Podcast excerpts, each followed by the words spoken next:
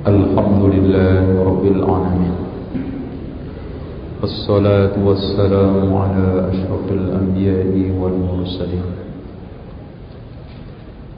Muhammadin wa ala alihi wa sahbihi ajma'in. Walhamdulillahi Rabbil Alamin.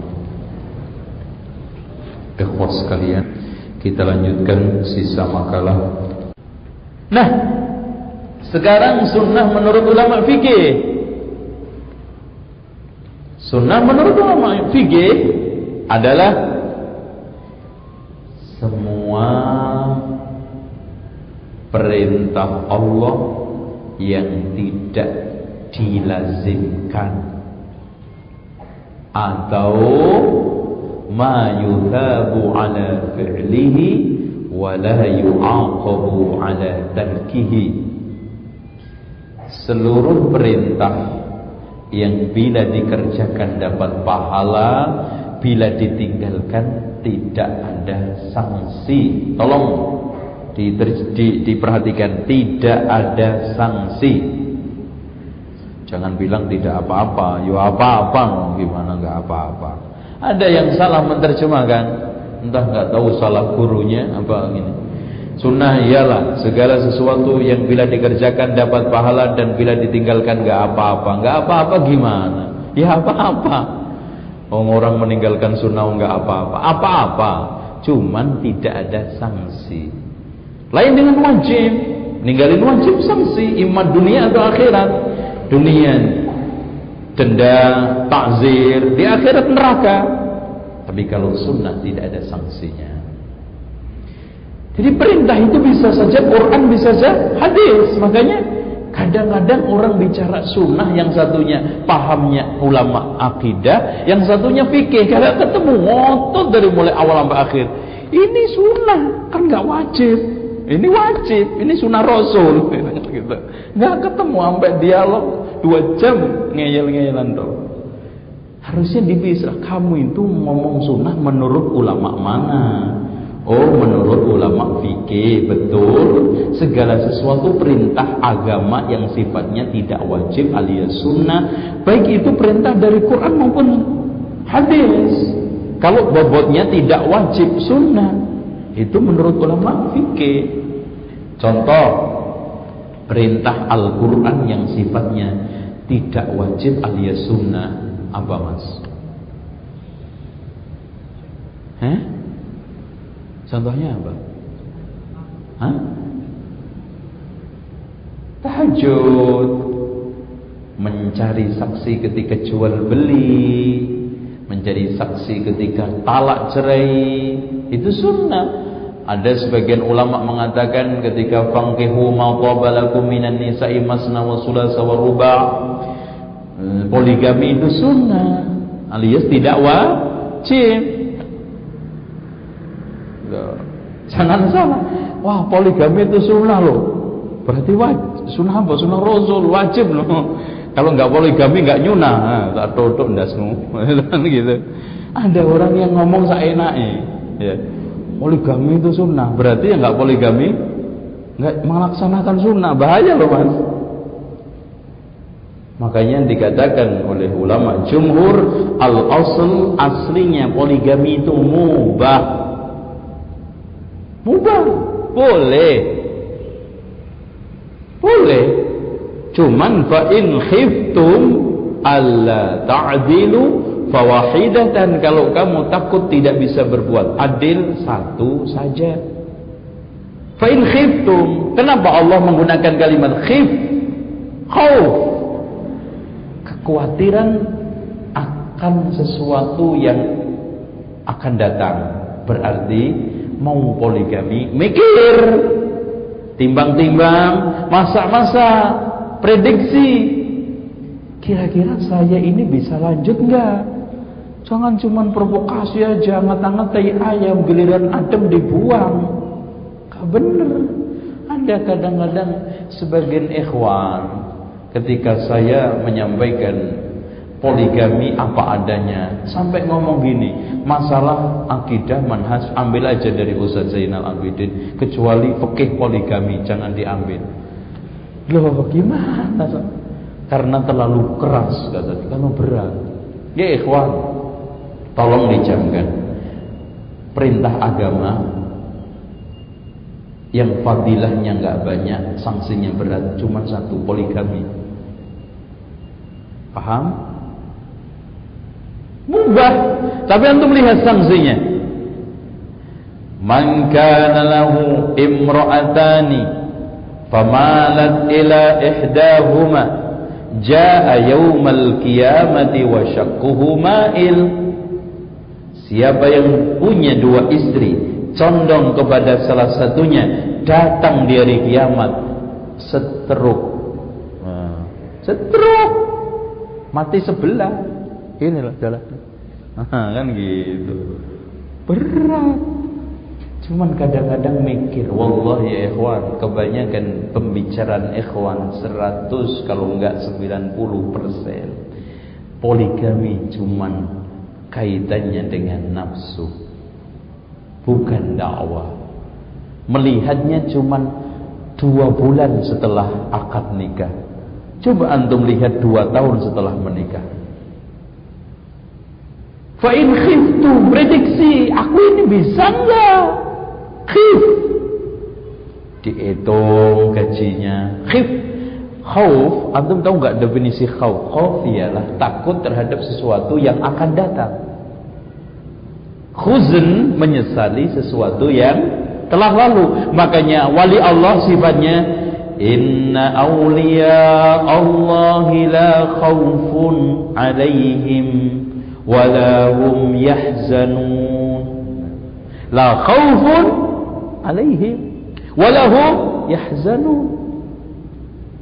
Khif, saya dengan gaji sepuluh juta, ini perumpamaan real poligami, anak majik real sepuluh juta.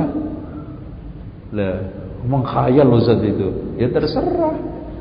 Sepuluh juta, istri tiga, anak masing-masing lima, lima, lima, lima belas, satu kontainer udah lima belas.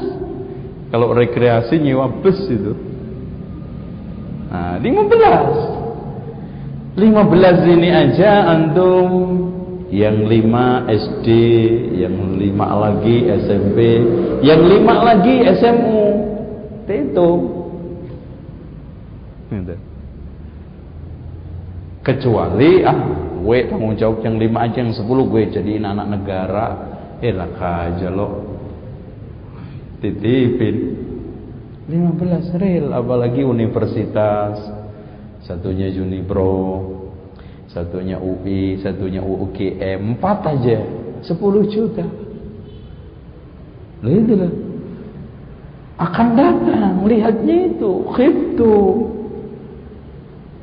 Bain khiftu, saya bukan nakut-nakuti, mana ada sih laki-laki ditawari poligami nggak ada, nggak mau, dan saya termasuk laki-laki, dan mana ada perempuan yang mau poligami. Lah itu kan sahih, kan sahih.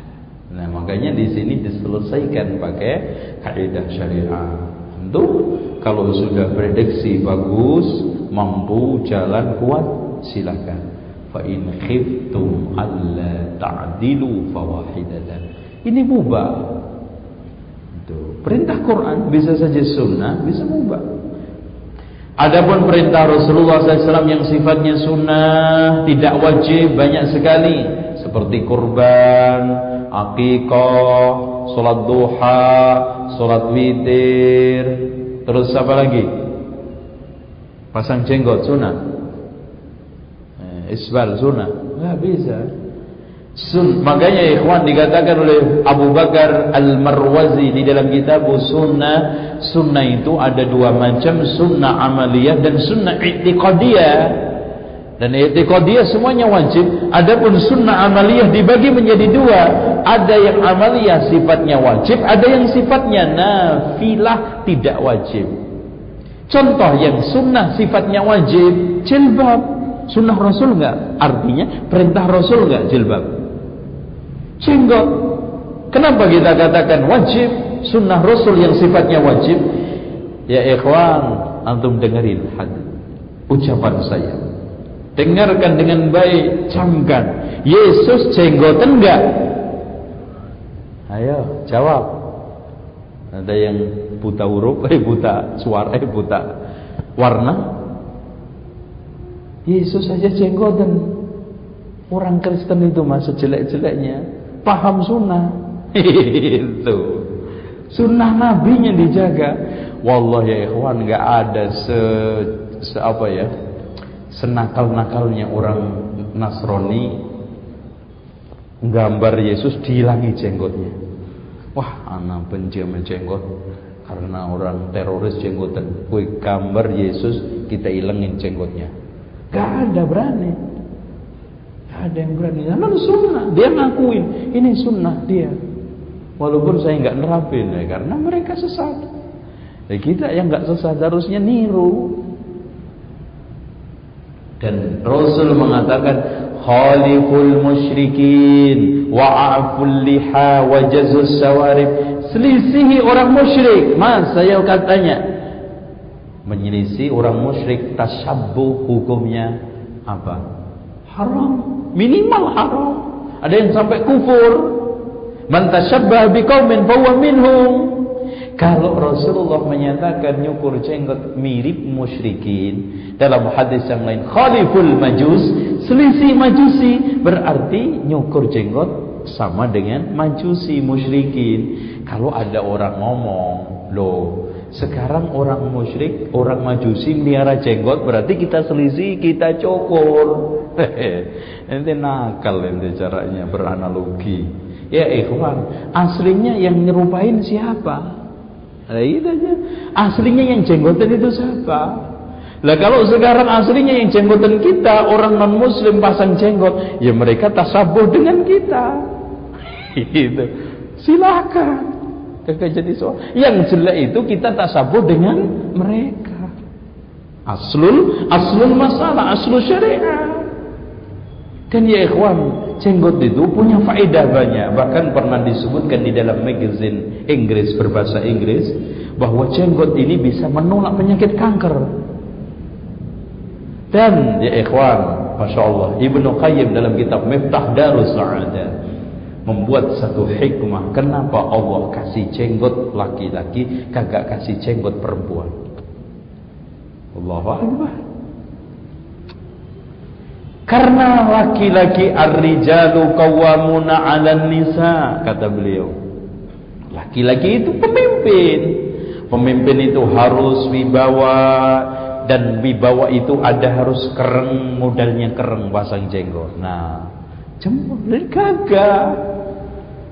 Sementara perempuan, wa min ayatihi an khalaqa lakum min anfusikum azwajan litaskunu ilaiha wa ja'ala bainakum mawaddatan wa rahmah litaskunu. Perempuan tempat keteduhan, ketenangan, dan untuk uh, apa namanya uh, melampiaskan cinta kasih sayang. Kalau dipasang jenggot keren repot. Nah, itu sah logis. Enggak enggak ada jenggotnya aja ada laki takut sama istri, yang disebut dengan gerombolan manusia istiqomah, ikatan suami takut istri di rumah. Itu. Karena apa? Itu hikmahnya. Jadi hadirin sekalian, bukan masalah kaya-kayaan. Itu milik kelompok. Terkesannya kalau jenggot itu miliknya salafi, yang lainnya kagak perlu jenggotan. Ya ikhwan, al-islamu kulluhu lak. Kalau memang itu ajaran Islam, milik kamu semua. Kagak ada Islam persi-persian, Islam tablek, Islam ikhwanul muslimin, Islam salafi. Apaan ini? Kalau memang itu qala Allah, qala Rasul, al-islamu kulluhu lak. Dan khitab udkhulu, apakah hanya kelompok tertentu? Fisilmi kafatan, tidak. Ambil semuanya. Eh, sunnah menurut ulama usul fikih adalah semua dalil dari hadis, bukan dari Quran.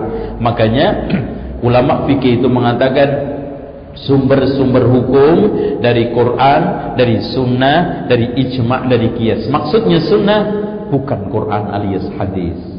Itu menurut usul fikih. Makanya kalau bicara masalah sumber hukum sunnah, loh, bingung ya, sunnah apa ini? Sunnah maksudnya hadis di sini. Nah, setelah zaman berkembangnya bid'ah tumbuh merekah di tengah masyarakat, maka ulama-ulama menjadikan kalimat sunnah sebagai lawan daripada bid'ah, seperti yang sangat menonjol di kitab-kitab karya tahun lima ratusan Hijriah. Imam Al-Baghawi menulis kitab Syarhus Sunnah, Imam Al-Barbahari Syarhus Sunnah, Ibnu Ansib, Ibn Abi Ansib As-Sunnah. Bahkan Imam Ahmad punya kitab As-Sunnah, Imam Al-Muzani kitab Sunnah. Maksudnya sunnah ini seluruh prinsip-prinsip agama Rasulullah yang terkait dengan akidah, tauhid dan manhaj. Semua prinsip agama yang telah diajarkan Rasul kemudian ditularkan kepada khulafaur rasyidin, prinsip agama itu sunnah. Makanya alaikum bisunnati wa sunnatil khulafair rasyidin. Artinya alaikum, tetaplah kamu berpegang prinsip-prinsip agama yang saya ajarkan dan prinsip-prinsip agama yang telah disepakati oleh khulafaur rasyidin. Walhasil ya ikhwan, kalau ada orang dikatakan rajulun ala sunnah, orang itu di atas sunnah, berarti tidak di atas bid'ah dan tidak membuat kebid'ahan di dalam agama. Ini menurut ulama apa mas? Ahli akidah, ulama ahli tauhid, ulama fikih, ulama yang memandang dari sisi akidah, tauhid dan manhaj. Ini sunnah menurut itu.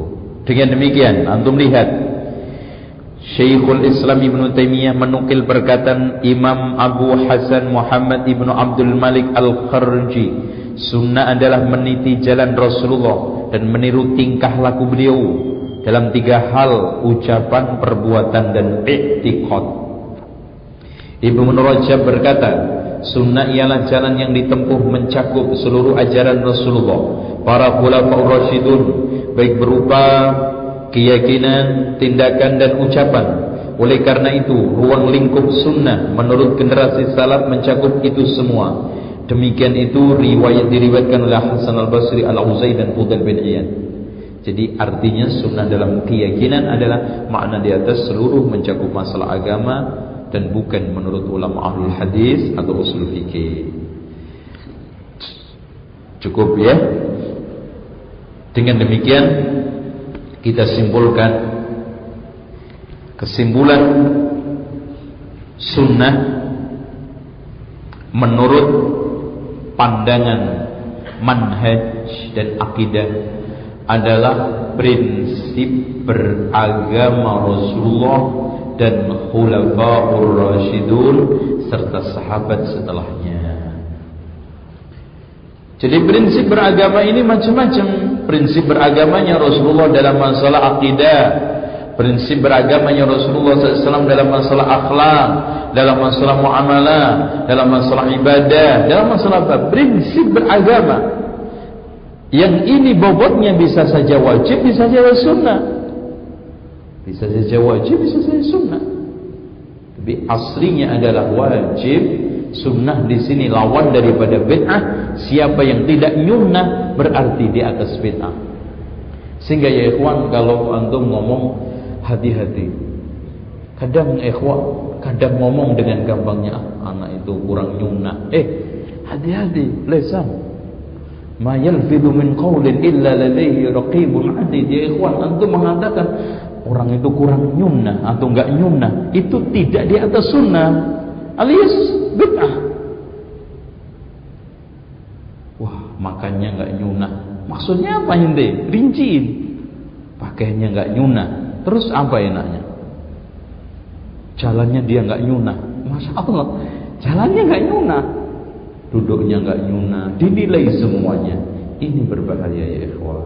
Tolong antum kalimat, atur dengan baik. Ada di antara kita dengan gampang orang itu nggak tahu manhaj. Maksudnya apa? Nggak tahu manhaj itu maksudnya apa? Allah ya kawan, kalau ada orang mengatakan orang itu nggak tahu manhaj, antum balik, dialah yang paling tidak tahu manhaj. Karena pada akhirnya tidak ada orang yang bisa dikatakan dia manhajnya bagus. Kenapa? Karena tazkiyah, karena manhaj itu luas. Dalam masalah tauhid ada manhajnya. Artinya manhaj itu cara beragama Rasulullah dalam masalah tauhid, dalam masalah akidah, dalam masalah sholat, haji, ini ibadah, semuanya manhaj. Ada manhaj. Makanya taklim ada manhajnya, dakwah ada manhajnya. Ada enggak, Mas? Manhaj dakwah Rasulullah, sampai ada kitab manhaj dakwah Ibnu Taimiyah. Manhaj dakwah Ibnu Taimiyah berarti metode cara beragama yang ditempuh oleh Syekhul Islam dalam berdakwah. Itu. Sekarang cara, metode dan metodologi serta prinsip-prinsip yang saya pakai dalam dakwah itu apa? Nah, itu manhaj dakwah. Dengan demikian saya katakan tadi hampir mirip antara sunnah dengan manhaj kalau dipahami dari sisi akidah. Ya. Definisi ahli sunnah. Tujuan pendefinisian ahli sunnah terpenting ya, agar kita tidak terjebak ke dalam kelompok-kelompok bid'ah. Karena masalahnya begini, Mas. Semua orang mengaku aswaja, ahli sunnah wal jamaah. Bahkan di kampung-kampung termasuk di beberapa pelosok yang komunitas mayoritasnya adalah Nahdliyin, mereka membuat ciri-ciri ahli sunnah sangat sederhana. Yang penting ahli sunnah punya ciri empat. Satu, tidak melarang rokok. Dua, tidak melarang tahlilan. Yang ketiga, tidak anti tradisi. Dan yang keempat, tidak melarang ziarah kubur wali-wali songo. Itu dong ciri ahli sunnah, kan gampang toh, Mas. Dan menyesatkan.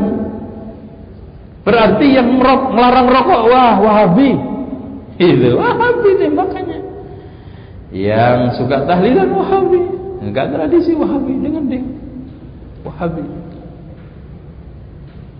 Sehingga ya ikhwan, kalau antum lihat kumpul-kumpul yang paling banyak asbak rokok itu kumpul-kumpul kiai. Katanya mereka kalau nggak merokok nggak bisa ceramah, hafalan Qurannya nggak bisa muncul, hadis-hadisnya jadi uh, bebel. Kalau merokok jadi lancar. Makanya Pak, katanya Pak Taufik Ismail di dalam satu syairnya yang bagus, judulnya Tuhan sembilan sentimeter berkepala api. Dia mengatakan Indonesia sudah menjadi surga nirwana buat kaum perokok dan neraka penuh siksa buat orang-orang yang tidak merokok. Dia mengatakan di situ bapak-bapak kiai yang sedang melakukan bahtul masail, menentukan awal akhir Ramadan, bukan ahli hisab falak tapi ahli hisab rokok. Betul. Kalau lagi bahsul masail, masya Allah itu itu bertanding rokok itu pro. Dan masya Allah ya ikhwan, orang yang paling jelek akhlaknya perokok. Nah, di bus merokok dengan cuek, di tempat umum cuek. Coba angkot yang sudah sumpah merokok, dan tidak ada ceritanya orang rokok asapnya ditangkap di sana. Nggak ada. Buasnya itu dibuang. Di sekolah. Se ini kena semuanya, apalagi yang rokok dua, masya Allah. Dan anak sekalian kritik rokok, soal ninggalin gak ninggalin itu soal masing-masing, karena masuk neraka gak bareng-bareng, titik wis. Mas, rokok itu jahat. Merokok menyebabkan serangan jantung, gangguan janin, empoten. Masa banyak mempoten, ayo angkat tangan.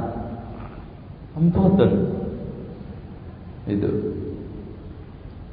Dan katanya Pak Taufik Ismail di situ, masya Allah ya.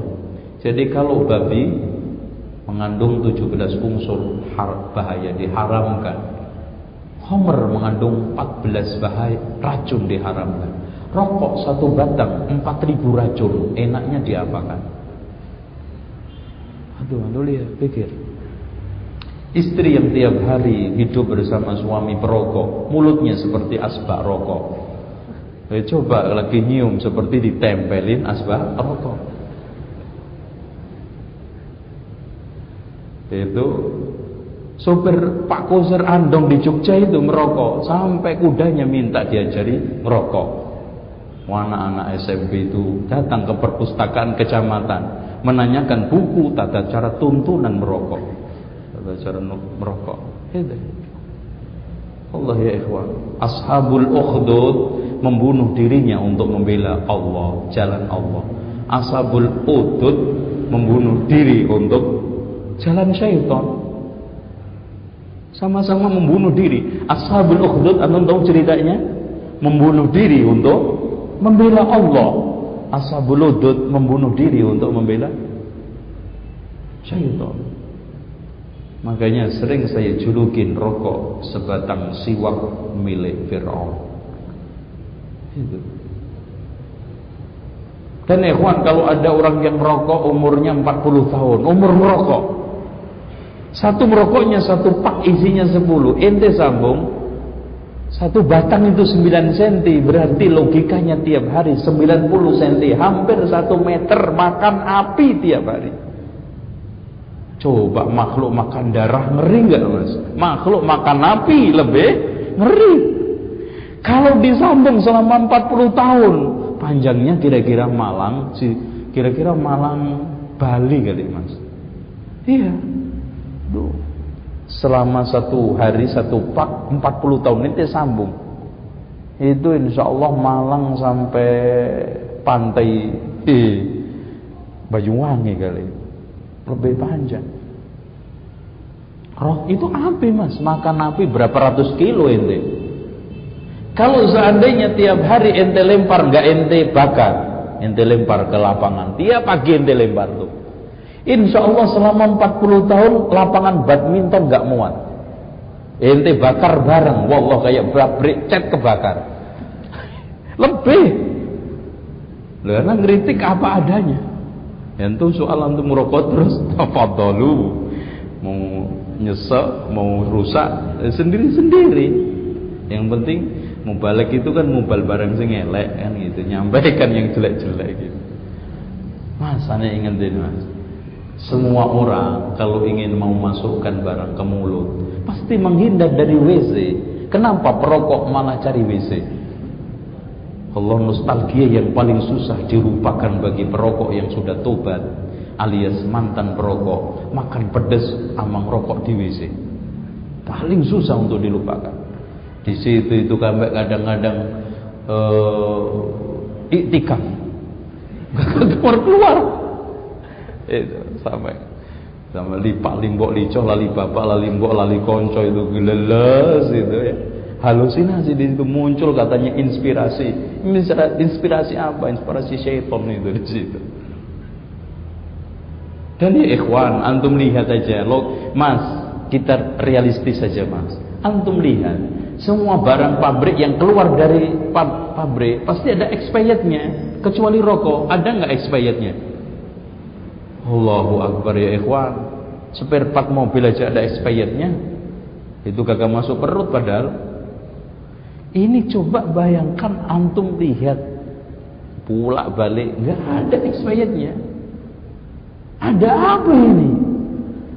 Ima sejak awal dibikin nggak kena kenal rusak, nggak pernah bosok, nggak pernah rusak, mustahil, mustahil.